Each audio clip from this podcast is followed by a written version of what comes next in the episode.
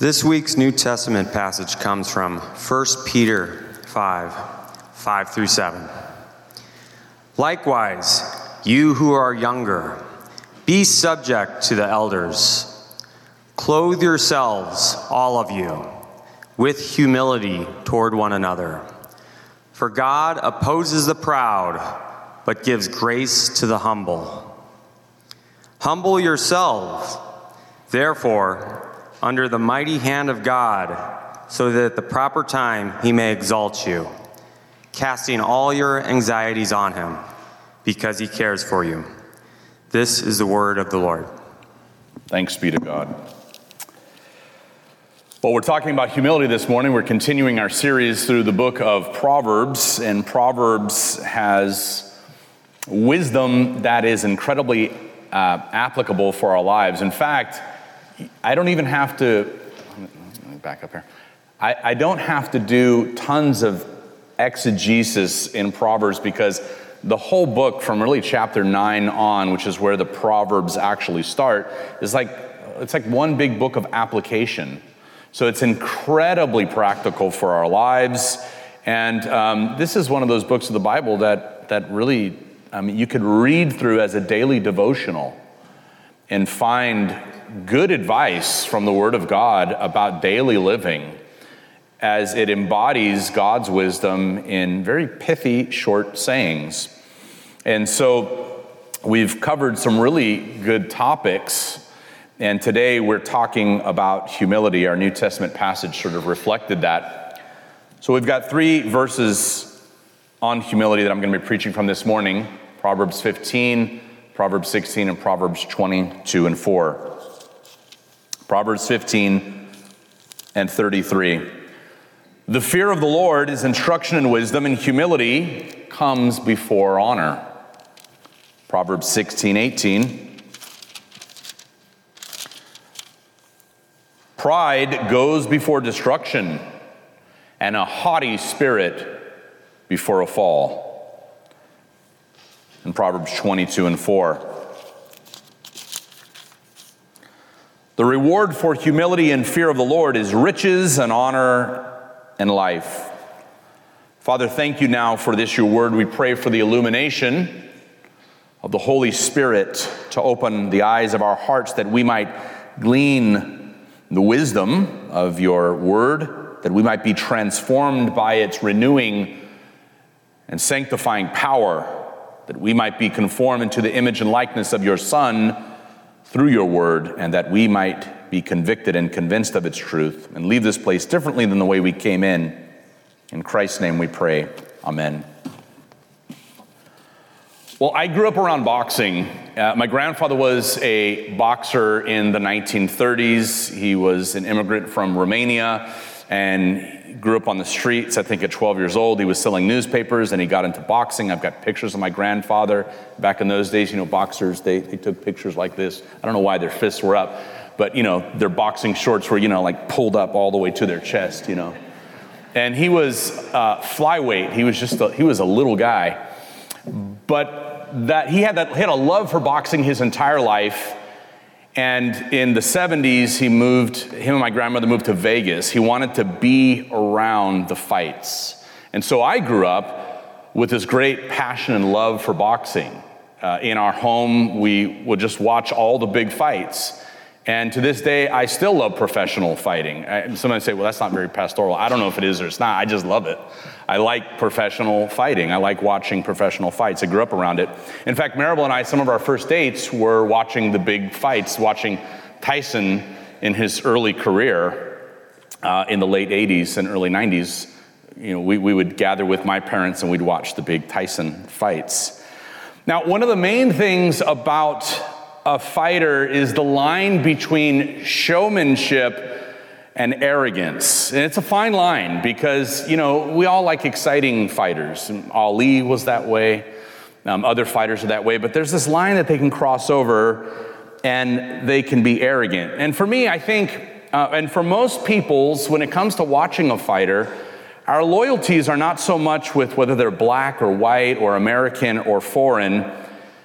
We want a guy, we want, we want to root for someone who's a good boxer, but who's got a degree of humility We want, we, we want someone who has, like, you know, some kind of humility. If a guy thinks he's undefeatable and he's always trash talking and he's just super arrogant and cocky, uh, after a while, you want to see someone put that fighter in their place. You just do. You want to see someone knock his block off because uh, pride and arrogance, it, they rub us the wrong way. Um, we, don't, we don't like it. We, we don't like proud people. We don't like arrogant people. We don't like cocky people. I'm not talking about being confident in your abilities. I'm talking someone who's just like overly arrogant. I was the biggest Evander Holyfield fan. And to me, Holyfield will go down as one of the all time great fighters. I don't care what anybody says. I loved Holyfield. And he was an incredible fighter who came from nothing. And he was a genuinely nice guy. Like if you ran up to Holyfield to this day, I mean, he would stop and talk to you. He's a genuinely nice guy. And in his first big fight with Tyson, um, Tyson was trash talking and saying all these outrageous, crazy things. And by that time, Tyson had become a Muslim, and Holyfield was pretty open about his Christian faith. Now, don't, don't ask me to, to get into like the philosophical debate of whether someone can be a Christian and a professional fighter. I don't you know, that, that's a discussion for another day. But Holyfield was outspoken about his Christian faith, and he was a humble guy. So, like my church at the time, we just naturally ch- took sides, and we were we were praying for Holyfield. We just we just wanted him to win so bad to put Tyson in his place, and um, and he did. He won. And when he won, uh, we celebrated. Now, my theology was different back then, but we celebrated and we were like, you know, we were you know, shouting and you know, rejoicing. You know, it was like the Lord had blessed, you know, the Christian fighter to win. Now, did God really bless Holyfield to win? I, I don't know. But um, we were so put off by Tyson's arrogance and we were captured, and this is what I want to focus on. We were captured by Holyfield's humility. And time and time again, Scripture teaches us that humility captures the attention of God. I mean, the Bible is this replete message from God that God pays close attention to humble people. That the heart of God is captured by humility. He's captured by humble people. It captures his attention. God is decisively drawn to humble hearts. Matthew 23 12 says, Whoever exalts himself will be humbled, but whoever humbles himself will be exalted. Whoever exalts himself will be humbled. Whoever humbles, himself will be exalted. I think it's a helpful visual there, all right? James 4 and 6 God opposes the proud but gives grace to the humble. God opposes the proud, but gives grace to the humble. Now, if your grace theology, your Reformed theology is working well, you may be thinking, wait a minute, if I'm humble enough, God will give me grace? That sounds like I'm earning it, right? That, that sounds kind of sounds like a work.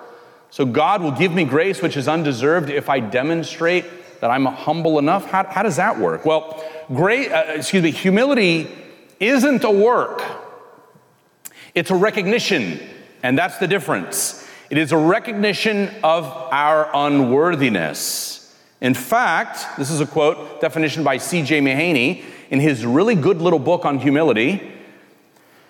Humility is honestly assessing ourselves in light of God's holiness and our own sinfulness. Humility is honestly assessing ourselves in light of God's holiness and our own sinfulness. In other words, humble people recognize their need for God's help. And that's why they receive grace. They know they need His blessing, they ask for it. Whatever you're building in your life, a marriage, a family, a business, a church, a career, in all of your ventures, are you aware of your need for God's grace? to give your efforts lasting value? Do you long for God's help and God's blessing? Do you recognize that you cannot do things on your own? Or are you standing firm and proud every day in your own strength, confident in your own abilities? Well, the first thing I want us to see is that humility, this is point number one, humility is the pathway to honor. Proverbs 15 33. The fear of the Lord is instruction and wisdom, and humility comes before honor. Humility is the pathway to honor. You know, self esteem is the spirit of our times.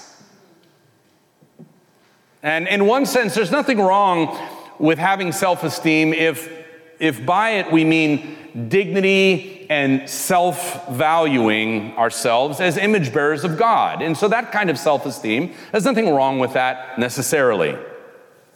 But that is often not what's meant by self esteem nowadays. In fact, if you do an Amazon search uh, on books on self esteem, you'll get over 30,000 hits. 30,000 books have been written about self esteem, books on self esteem. If you type in humility, you know what you get? You get 7,000 hits, which is about two thirds less. So people are buying and concerned, far more concerned with self esteem and self confidence, which means that the conventional wisdom of our times is that self regard is how we become successful and well adjusted. And if you, as the wisdom goes, if you lack those things, you're like, you're on the road to, to underachieving and maybe a life of crime. That's what they would have us believe. But that's not actually true. In her New York Times article, The Trouble with Self Esteem, Laura Slater quotes a researcher who studied criminals and concluded this quote, The fact is, we've put antisocial men through every self esteem test we have, and there's no evidence, none, for the old psychodynamic concept that they, are, that they secretly feel bad about themselves. These men are racist or violent because they don't feel bad enough about themselves. End quote. And I can speak directly to this. I've shared with many of you, even from the pulpit recently, that I grew up as a gang banger in Los Angeles. I grew up in a Hispanic neighborhood and got jumped into a gang, and I spent about six years of my teenage years running the streets in and out of correctional facilities. And I gotta tell you, uh, we didn't have a self esteem problem. We thought we were we, we thought we were tough. We thought we were good looking. We thought we were smart. Everybody else was dumb. I mean, we were the, we were the, like special. And that's how we viewed ourselves. We thought we were the smartest. And in reality, like we were ignorant fools. I mean, that's the, that's the funny irony of it. But I mean, we judged everyone as being inferior to us. We couldn't respect authority because we were so intoxicated with our own sense of self importance. I mean, that's really, that, at the end of the day, that was really what's going on. Someone, you know, who worked hard and went to work every day and obeyed the rules and stopped at stoplights and didn't steal things, you know, they were, they were suckers. They were, they were idiots from, from our perspective. We walked around like we owned the world. We took what we want, we hurt who we want. And it wasn't because we lacked self esteem, we actually had too much of it. It wasn't until Jesus got a hold of me that I began to soften. And I have to tell you that it, I did not uh, immediately recognize that I was filled with pride. It took time, and it's been you know 25 plus years later, and God is still revealing to me how proud I am.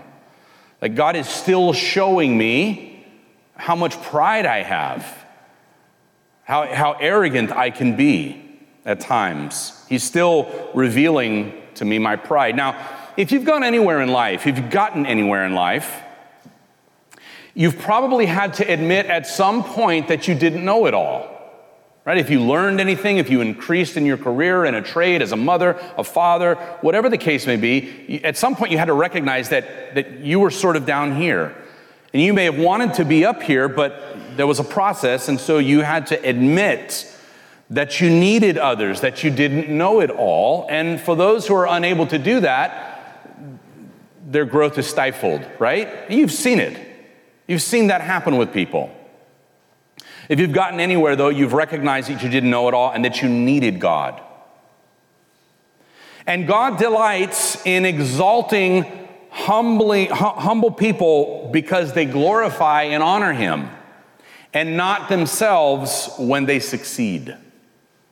God delights in exalting humble people because when they succeed and when they achieve, they glorify Him because they recognize that God is helping them. God delights in it. They're teachable, they're open to instruction and correction. And this is a key theme of the book of Proverbs. The fool resists instruction, and wisdom says at the end of one of the chapters, All who hate me, wisdom and instruction, all who hate me love death. Because being openness to wisdom, being openness to instruction is character building, it's life giving. But the proud are closed off to that, and so what they get instead is not success and achievement in life, they get death and destruction. And so wisdom says, Whoever hates me, wisdom speaking, loves death. Now, the question to us is what others say about you? You shouldn't ask this of yourself because you're not a an accurate assessor of your own humility. None of us are. So don't ask me if I'm humble, because even if I say, yeah, I think I'm humble, it's not humility. but what others say about you, are you teachable? Or would they say, nah, she's a know it all, or he's a know it all? Are you the kind of person who's insulted anytime someone presumes to instruct you? Proverbs says again that correction is life giving because it forms our character when we're open to it. And back to the gesture I made in the beginning the way up is really the way down. If you want to be exalted, if you want to be honored, you have to walk the road of humility. You have to walk the path of humility. So, number one, humility is the pathway to honor. Number two, I want us to see that pride destroys us. Proverbs 16 and 18. Pride goes before destruction, and a haughty spirit before a fall. Now, in Hebrew, the word that we translate from haughty means like uh, lofty and lifted up, and literally translated, it means prominence of forehead. So when we say that, oh, that person's got such a big head, it is actually a very close translation of the original Hebrew word for haughty, right? Prominence of forehead. And the interesting thing about pride and a big forehead is it's apparent and visible to everyone around you but you. Pride is one of those sins. I, and you say, well, what do you mean? You look in the mirror. Well, in the ancient world, they, I'm guessing here, but I'm just going to say there wasn't a mirror in every room, okay? So your big forehead, everyone else could see but you. And pride is that way. Pride is one of those sins that becomes apparent to everyone around you before it becomes apparent to you. In fact, most pe- proud people uh, are unaware that they're proud or that they're, they're haughty and they're lifted up. It's the only sin visible to everyone around you before you're made aware of it. The Dunning Kruger effect in the field of psychology is a cognitive bias in which people mistakenly assess their cognitive abilities as greater than they are. It's sometimes referred to as the bias of illusory superiority. In other words, people of low cognitive ability have an internal illusion about themselves. They think they're smarter than they really are. And the findings from these two psychologists, Dunning and Kruger, were the result of people taking tests. And before they went into the test room, the examination room, they were asked, How do you think you'll do on this test? And they said, Oh, I'm going to ace it. I, will probably be in the high 90 percentile. And they came out almost, you know, with very low test scores. And that like spawned more studies where they found that um, people of low cognitive ability often think that they are of a much higher cognitive ability than they really are. And because they're so kind of puffed up, it's not a psychological disorder, it's you know, it's, it's a condition of the heart and mind where you just think you're smarter than you really are. And that thinking you're smarter than you really are does not allow you to make adjustments to get better or get smarter because you just can't admit. You cannot conceive that you are not as smart as you think you are. On the flip side, people of high cognitive ability often have an external misperception about others, meaning they assume everyone else is probably smarter than they are. And so they become lifelong learners. They always believe that they have something to learn. They always believe that others can teach them something. They always believe that they've never, they have not arrived yet, no matter how old they are, no matter how successful they are. Isn't that interesting? Right? It's sort of counterintuitive. So the people of low cognitive ability have an internal misperception about themselves. The people of high cognitive ability have an external misperception about others, just assuming everyone else is smarter than them. And so they give themselves to learning and growth and all of those things because they never feel like they've arrived. Which essentially means that the people in our world, for the most part, who are up here, see themselves as being down here. And the people who often are down here in their cognitive ability, I'm talking about, I'm not talking about their station in life socioeconomically, don't, don't hear me say that. But the people who are down here, they often think they're up here. And it's interesting how that works. If you think little of yourself, you'll be made much of. If you think much of yourself, too much of yourself, it'll have devastating consequences for you. And what I love about the Word of God is, like, Proverbs figured this out like thousands of years ago. It's like, yeah, we call that humility. And that's pride. And pride goes before destruction, and a haughty spirit before a fall. Pride has real consequences. There are real consequences to pride. And on the flip side, humility has real rewards. So, my third point is we can be encouraged by humility's reward. Proverbs 22 and 4. The reward for humility and fear of the Lord is riches and honor and life. You know, the Bible redefines greatness for us. And this is something as just human beings, but especially living in the Western world, that it is always running against the grain of our sensibilities because the world defines greatness the way the world defines it. And the Bible defines greatness just the opposite. It sort of inverts and flips the world's model of greatness up on its head. Because the Bible shows us that the true path to success is humility. You listen, when Jesus' disciples, when they argued about who would be greatest in the kingdom, it was a concern for them. You can see where their sensibilities were, right? Because that's how kings and kingdoms function. You know, people are where, where in the king's cabinet am I going to be? Am I going to get a prominent position? And this is what Jesus said. Listen, listen to what Jesus says. If anyone would be first, he must be last of all and servant of all. If, if anyone would be first, he has to make himself last. Right? Uh, leaders, good leaders know this, right? Like there's this phrase, leaders eat last. Um, and, and the idea that, that if you've been put in a position of authority and leadership, that it's your job to serve the people around you, not to insist automatically on your own you know, prominence and importance. And so Jesus gives them a model. Actually, it's the pattern of Scripture from start to finish suffering, then glory, humility, then honor. That is the pattern of Scripture.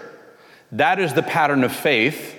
That is the pattern of our Christian faith suffering, then glory, humility, then honor. And it is a pattern that the Son of God Himself submitted to. And it became the template for Jesus' life humility, then honor. Jesus' life was one of suffering, then glory. Philippians 2 5 through 11. I don't have it on the screen because it's too big, but just listen.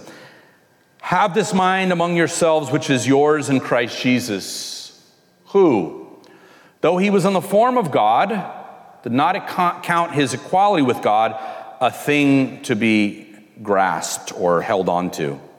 But he emptied himself by taking the form of a servant, being born in the likeness of men, and being found in human form, he humbled himself, humbled himself, humbled himself by becoming obedient to the point of death, even death on a cross.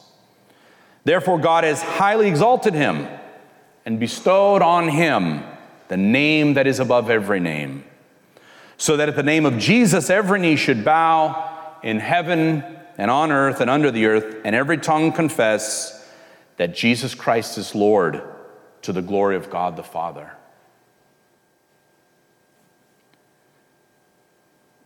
That's a powerful, powerful critique of our world and the world we live in. That before there is honor, there's suffering. And before there is glory, there is humility. Do you want to know what a cross shaped life does? It ensures humility. And humility walks the path of the cross. Theologians have come up with this word cruciform a cruciform life, a life shaped by the cross. Not only because Jesus was humbled to go to the cross, but the cross humbles us if we cling closely to it because it reminds us that we're sinners. We're in need of a Savior. It reminds us that we couldn't save ourselves. And that is humbling. That obliterates any room for boasting. You cannot boast if you cannot save yourself. You have no room for boasting if you can't save yourself. And that's what the cross does. And this is why we walk the way of the cross. This is why we cling closely to the cross. And this is why we abide in the cross. How do we stay humble? Keep looking at the cross. Because it never flatters us it only tells us that without Jesus, we cannot be saved. And that's good news. Let's pray. Father, thank you for this word, this good word to mortify our pride. We're prideful. I'm a prideful creature. I confess it publicly. And Lord, we look to Jesus as the author and finisher of our faith, as the one who humbly and obediently lived a perfect life to your law and went to the cross in obedience for the joy and the glory that awaited the other side, awaited him on the other side.